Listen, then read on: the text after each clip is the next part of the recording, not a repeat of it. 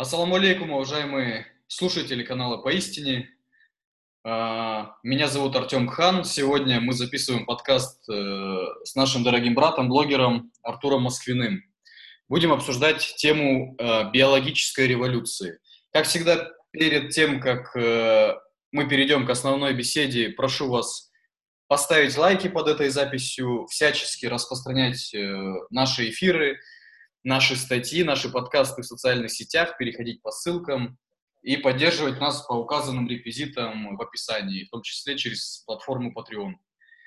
Э, итак, э, давайте перейдем к нашей теме биологическая революция. Все-таки, Артур, э, много сейчас разговоров о биологической эволюции, о биологической революции, то есть о неком новом витке развития э, сапиенса, то есть человека. На ваш взгляд, э, это такая неизбежность или это, ну, то есть это очевидный прогноз биологической революции, или это лишь одна из версий, один из вариантов развития будущего? Ассаламу алейкум. Э, ну, э, здесь нужно отметить такую вещь, что биологическая революция представляет из себя гипотезу. То есть, когда мы говорим о переходе к новому технологическому укладу, это не гипотеза, это прогноз э, технологически э, тотальная роботизация, тотальная автоматизация уже готовы. И препятствия носят э, политический, административный, ну, социальный, скажем так, характер. Что касается биологической революции, то наука на сегодняшний день не находится в таком состоянии, что может э, эм, радикально модифицировать человека. А, вот эти открытия в биологии, они еще только предстоят. Но мы должны понимать, что на самом деле этого может просто не произойти. А, вот я хотел бы просто акцентировать внимание на том, что именно гипотезой является биологическая революция. Почему важно это понимать? Когда мы говорим о прогнозе, на основании прогноза мы можем выстраивать э, какую-то э, линию политическую, там, допустим, социально-политическую, интеллектуальную линию. Когда мы говорим о гипотезе, мы говорим только о некой возможности, которая произойдет или не произойдет. То есть мы не можем э, делать никаких далеко идущих выводов. Вот именно поэтому важно понимать, что биологическая революция является гипотезой, а не прогнозом. В таком случае давайте раскроем э, возможные этапы развития, так скажем, этого варианта, этой гипотезы. Почему э, человечество может пойти по этому пути, на ваш взгляд? А, ну, запрос на биологическую революцию э, существует и существует очень давно и явно. Ну, есть такие вещи, генетические заболевания какие-то. Как правило, они, в общем-то, довольно тяжелые. Ну, многие из них, по крайней мере. А, есть там, допустим, какая-то предрасположенность к онкологии, к онкологическим заболеваниям, еще какие-то там, есть э, э, предрасположенность к психиатрическим заболеваниям и так далее. То есть, естественно, а, наверное, большинство людей а, было бы рады избавить своих детей а, передачи такого рода заболеваний наследственно. То есть запрос такой существует. И начнется биологическая революция как раз с решения такого вот э, э, рода ну, простых, по сути, человеческих вопросов. Ну, то есть э, начнут буквально, ну, в принципе, уже начинают с исправления каких-то грубых нарушений, типа синдрома Дауна, там, катаракты и так далее, а потом будут уже косметические вещи, поправки формы носа, ушей, генетические. А, да, ну, то есть э, начнется с того, что э, вызывает всеобщее одобрение. Ну, а что плохого в том, что вот э, э у ребенка исправят э, врожденный синдром Дауна, да? Ну, в принципе, вот, с точки зрения там родителей или, или даже массы людей каких-то, что в этом плохого? Вместо того, чтобы ребенок родился с синдромом Дауна, он родится здоровым. Это замечательно, по сути дела-то. Тут э, ситуация-то заключается в том, что это только первый этап. То есть, когда э, люди научатся э, исправлять врожденные дефекты, э, неизбежно тут же возникнет желание э, как-то усовершенствовать человека. Ну, мы же хотим, чтобы у нас дети были э, умнее, физически развитие. Если это можно сделать генетически, ну а почему бы это не сделать? Вот так постепенно э, и будет происходить эта биологическая революция. Ну, если она вообще будет происходить, естественно. А, я хотел бы вот этот тезис дополнить еще. Э, я когда готовился к нашему подкасту, наткнулся тут на некий отчет американских футурологов, что к 2040 году человек как вид будет испытывать еще и огромную, ну, огромную конкуренцию с машинами, и ему будет просто необходимо себя совершенствовать э, биотехническим путем. То есть появится еще некая необходимость, не только желание, но и необходимость э, вот как бы себя физически модернизировать. Ну да, здесь есть вот такой момент, э, значит, э, ну, э, нужно вернуться, мне кажется, чуть-чуть э, ближе к нашим дням, да, от биологической революции. Вот сейчас мы находимся на пороге фазового цивилизационного перехода, связанного с переходом к новому технологическому укладу. Мы стоим на пороге тотальной роботизации автоматизации всех процессов, и экономических, и социальных тоже. А, естественно, в этой ситуации масса людей станут просто ненужными. Ну, негде применить. Если а, массово исчезает а, профессия там, бухгалтера, допустим, там, а, не знаю, водителя там, и так далее, а чем эти люди будут заниматься? Новых профессий в таком же количестве, с таким же количеством а, рабочих мест не возникает. Высокотехнологические компании они не создают большое количество рабочих мест. То есть эти, эти люди оказываются не при делах, принципе. Вот. И э, тут, естественно, возникает такой момент, а может быть, мы как-то сможем конкурировать с этими машинами? Ну, на мой взгляд, э, это, в общем-то, наивность. Э, по той причине, что машина, она, скажем так, э, дешевле. Она менее ресурсно затратна, чем человек. Поэтому э, человеку с машиной конкурировать будет крайне проблематично. А, ну вот все-таки давайте поговорим про какие-то результаты, последствия этой возможной биологической революции. То есть, соответственно, выделится какая-то группа в человечестве, которая просто будет превосходить другую группу. Каким политическим последствиям это э, приведет и так далее? Скорее всего, да. То есть э, геномодифицированные люди, они, скажем так, будут увеличиваться в своем количестве, э, в доле в населении, и ввиду э, своих э, физических, интеллектуальных э, и психоэмоциональных качеств, они, естественно, будут э, более конкурентоспособны во всех смыслах в сравнении вот э, с homo sapiens, которые существуют сейчас. То есть этот новый вид, он в любом случае будет вытеснять вид старый. Mm-hmm. То есть мы говорим о физическом, интеллектуальном превосходстве. Вот я, опять же, когда готовился, тут просто пару фактов один факт как минимум приведу для наших слушателей. Вот сейчас новость появилась, что группа американских ученых из Гарварда и Массачусетса заявила, что разработала искусственную кожу, которая уже превосходит как бы натуральную кожу, и она более устойчива э, к там, старению, то есть это борьба с морщинами, мешками под глазами, опять же, какие-то исправляет изъяны, и это помогает якобы радикально омолодиться. То есть, ну, уже сегодня выращиваются дополнительные органы, и если процесс, собственно говоря, пойдет по тому же пути, что и сейчас, то э, эти органы будут выращиваться не просто как замена, а как некий апгрейд. Да, есть э, вариант с выращиванием органов и есть э, вариант с созданием э, роботизированных протезов. Они сейчас уже достаточно активно применяются. То есть вот э, есть еще такой момент э, превращения людей, ну, самых настоящих киборгов э, из вот этих вот научно-фантастических э, произведений. Это все реально. Это, вот, вот, это, вот превращение в киборга, это уже сейчас есть. Это реально сейчас существует. Ну, естественно, это такие, может быть, такие примитивные киборги, но тем не менее это киборги, по сути-то.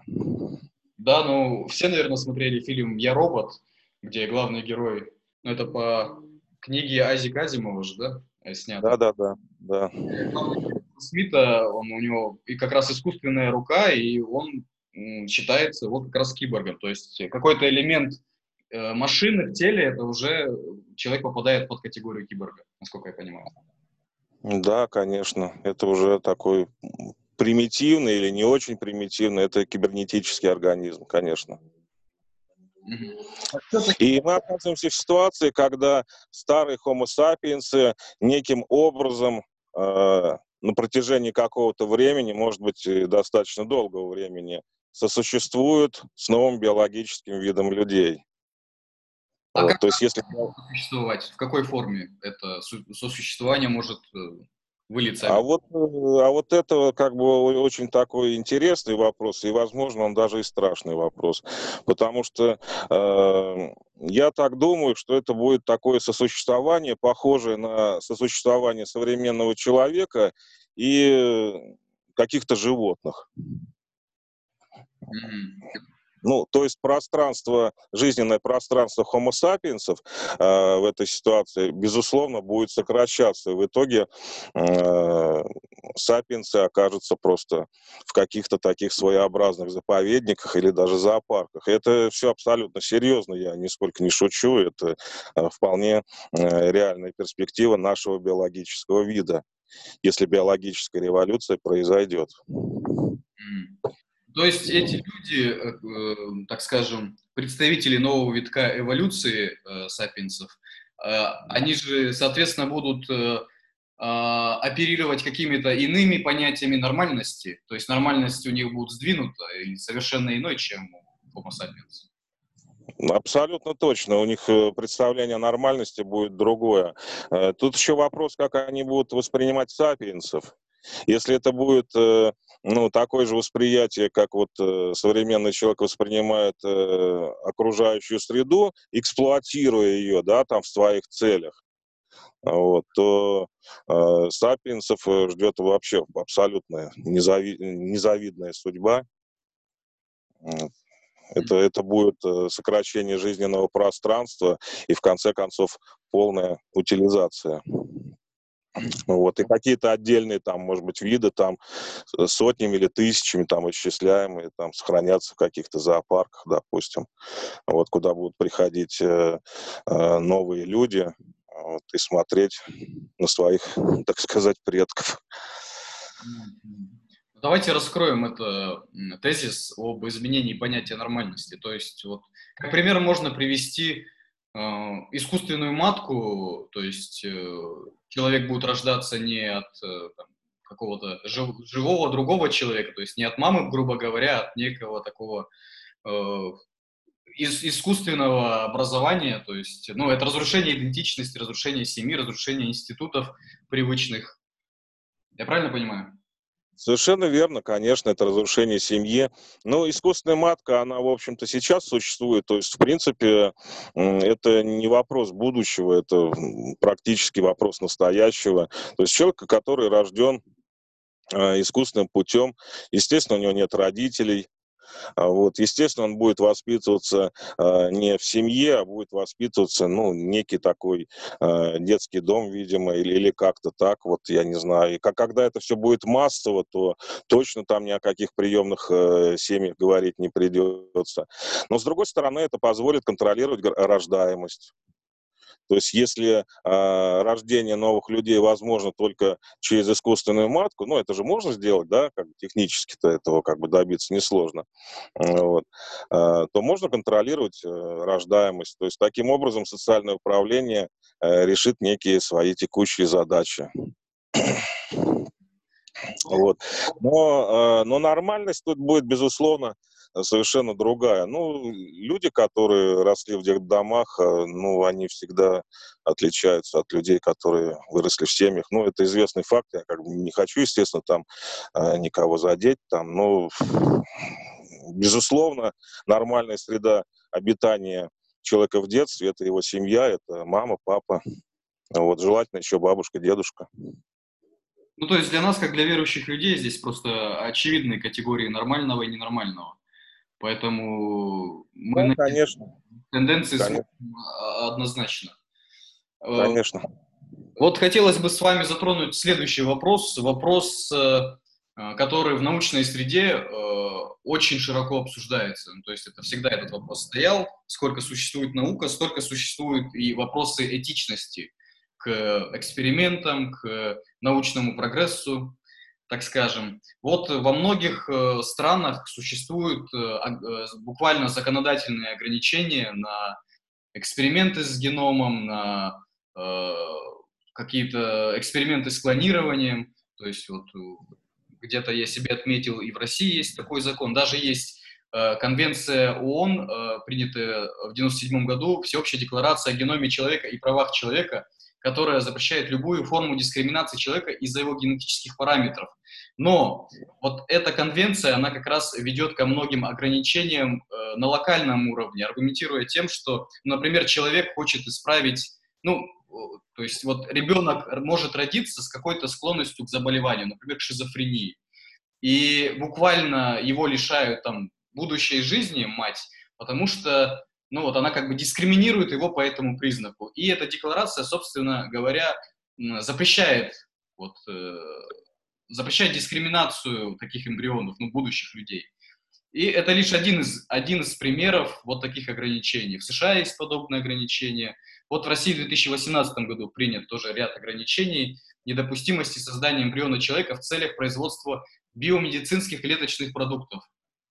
То есть э, и из 2002 года, кроме того, действует временный запрет на клонирование человека. Вот на, на ваш взгляд, насколько вот эти этические э, ограничения, они задержат, могут вообще задержать э, прогресс или, не знаю, ну, прогресс э, в таких научно-техническом, конечно, аспекте, э, мировой прогресс, насколько?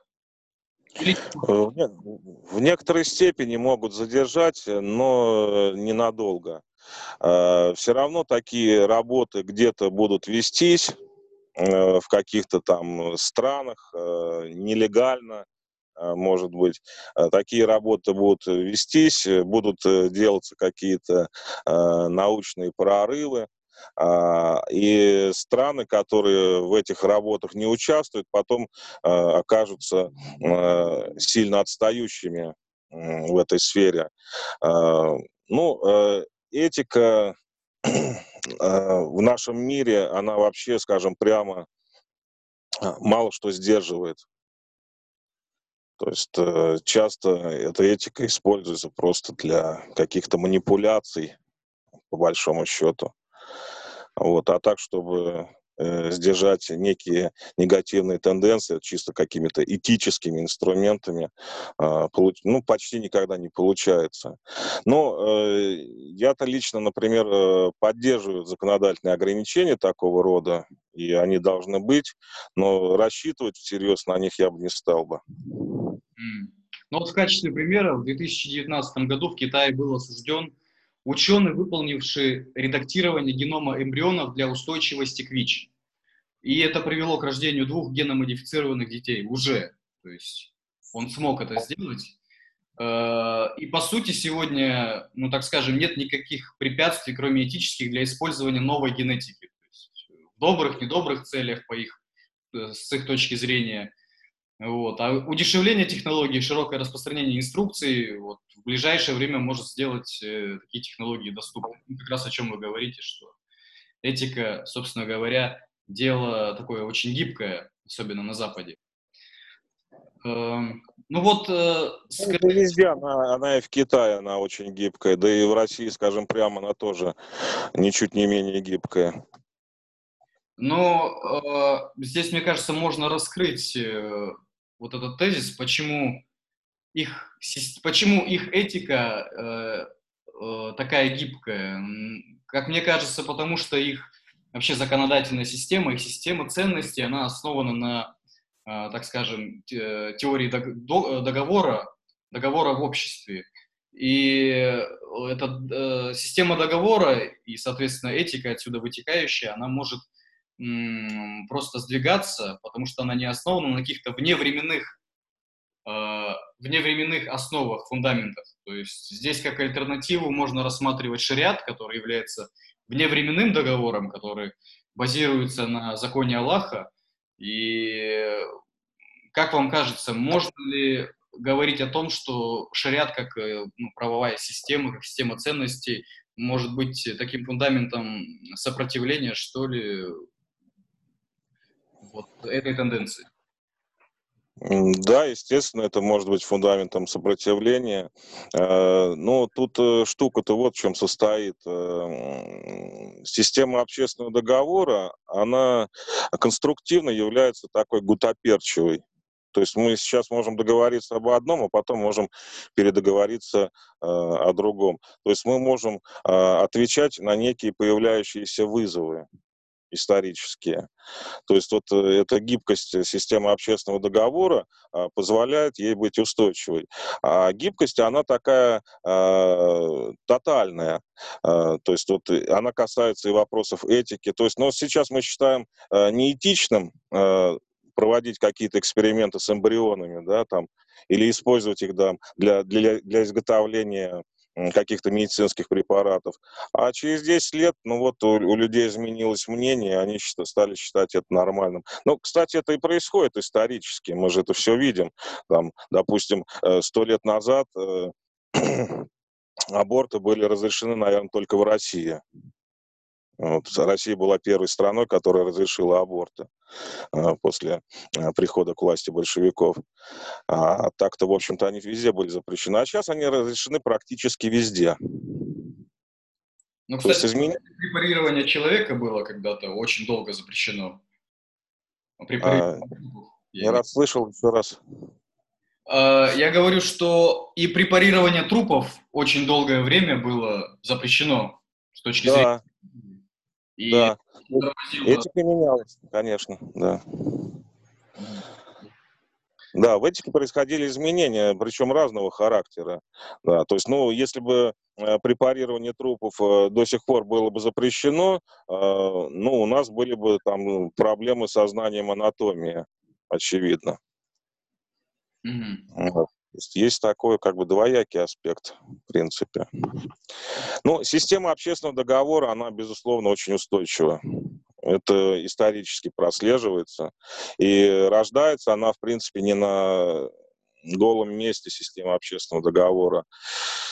А, она рождается, скажем так, из э, признания э, разными сторонами договора того факта, что они не могут единолично доминировать. Поэтому они начинают как-то договариваться. Это э, любые стороны могут быть. Это могут быть там э, религиозные противники, э, политические противники, там еще кто-то. Вот. А, вот, кстати, в США ну, так может быть немножко утрировано, но в принципе США изначально а, из себя представляли а, конфедерацию религиозных общин. Причем эти общины были замкнуты внутри себя. То есть, допустим, а, там какой-то штат, например, там Пенсильвания, там а, были бапти... ну, доминировали баптисты армянского толка. Ну, я условно говорю, там, может быть, не Пенсильвания, неважно что. А, при этом, допустим, а, в штате Массачусетс там доминировали кальвинисты. И вот, допустим, баптисты из Пенсильвании, они отправляли какую-то литературу свою религиозную в целях, так сказать, просвещения жителей Массачусетса, которая противоречила религиозным убеждениям жителей Массачусетса. А те топили эту литературу вместе с кораблями. Вот штат Массачусетс был, э, значит, свобода совести в штате Массачусетс была э, допущена только там в 1830 каком-то году, точно не помню, 33-й, по-моему. Вот. И США так существовали, как э, такая вот конфедерация очень разных общин со своим представлением о том, как надо жить и во что надо верить. Договор э, заключался между этими общинами. Вообще это очень э, интересный, мне кажется, такой поучительный опыт, в том числе и на будущее. Ну, то есть мы можем резюмировать, что шариат ну, однозначно враждебен этой тенденции биологической революции. И вот э, в перспективе все-таки э, человечество, которое э, не примет не примет эти новые законы, эти новые э, тенденции, которые будут уже, наверное, навязываться насильно, может быть, тем, кто до конца будут сопротивляться? Это перспектива глобального, это перспектива таких локальных гетто или это может вылиться в перспективу глобального сопротивления? Как вы видите вот тенденцию развития в этом направлении? Ну, социальная система попытается отправлять сопротивляющихся в гетто, а сопротивляющиеся, естественно, э, насколько хватит сил, э, попытаются этой глобальной системе противостоять. Но тут еще существует вопрос тактики. То есть понятно, что противостоять, но противостоять как? Вот, возможно, вот идея такой, такого вот э, конфедеративного объединения всех под общим зонтиком, может быть, она не так уж плоха. То есть на какой-то локальной территории осуществляются свои собственные проекты. Ну, как это вот было э, в США на заре их истории. А общий зонтик предоставляет там, ну, допустим, некую там военную защиту, скажем, осуществляет внешнеполитическую совместную деятельность, ну, ну, в смысле представляет там все эти общины, которые входят в Союз. Вот, возможно, кстати, а, такого рода а, вариант был бы неплох, допустим, для Российской Федерации. Тем более, что Российская Федерация это же все-таки федерация, да, ну, по крайней мере, по названию. То есть возвращение к таким федеративным основам, я думаю, для России было бы во многом спасительно. А как вам кажется, вот какие, ну, регионы, что ли, на нашей планете способны, ну, вот обладают этой потенцией к сопротивлению, что ли? Вот я сейчас задумался, мне как раз вот представляется картинка, э, может быть, навязанная Голливудом, но, опять же, мне кажется, вот Америка как раз пространство, которое э, обладает потенцией такого вот сопротивления глобальной системе, я сейчас не говорю, конечно, про Америку больших городов, я говорю про маленькую Америку вооруженных белых мужиков, э, которые да. еженедельно ходят в церковь.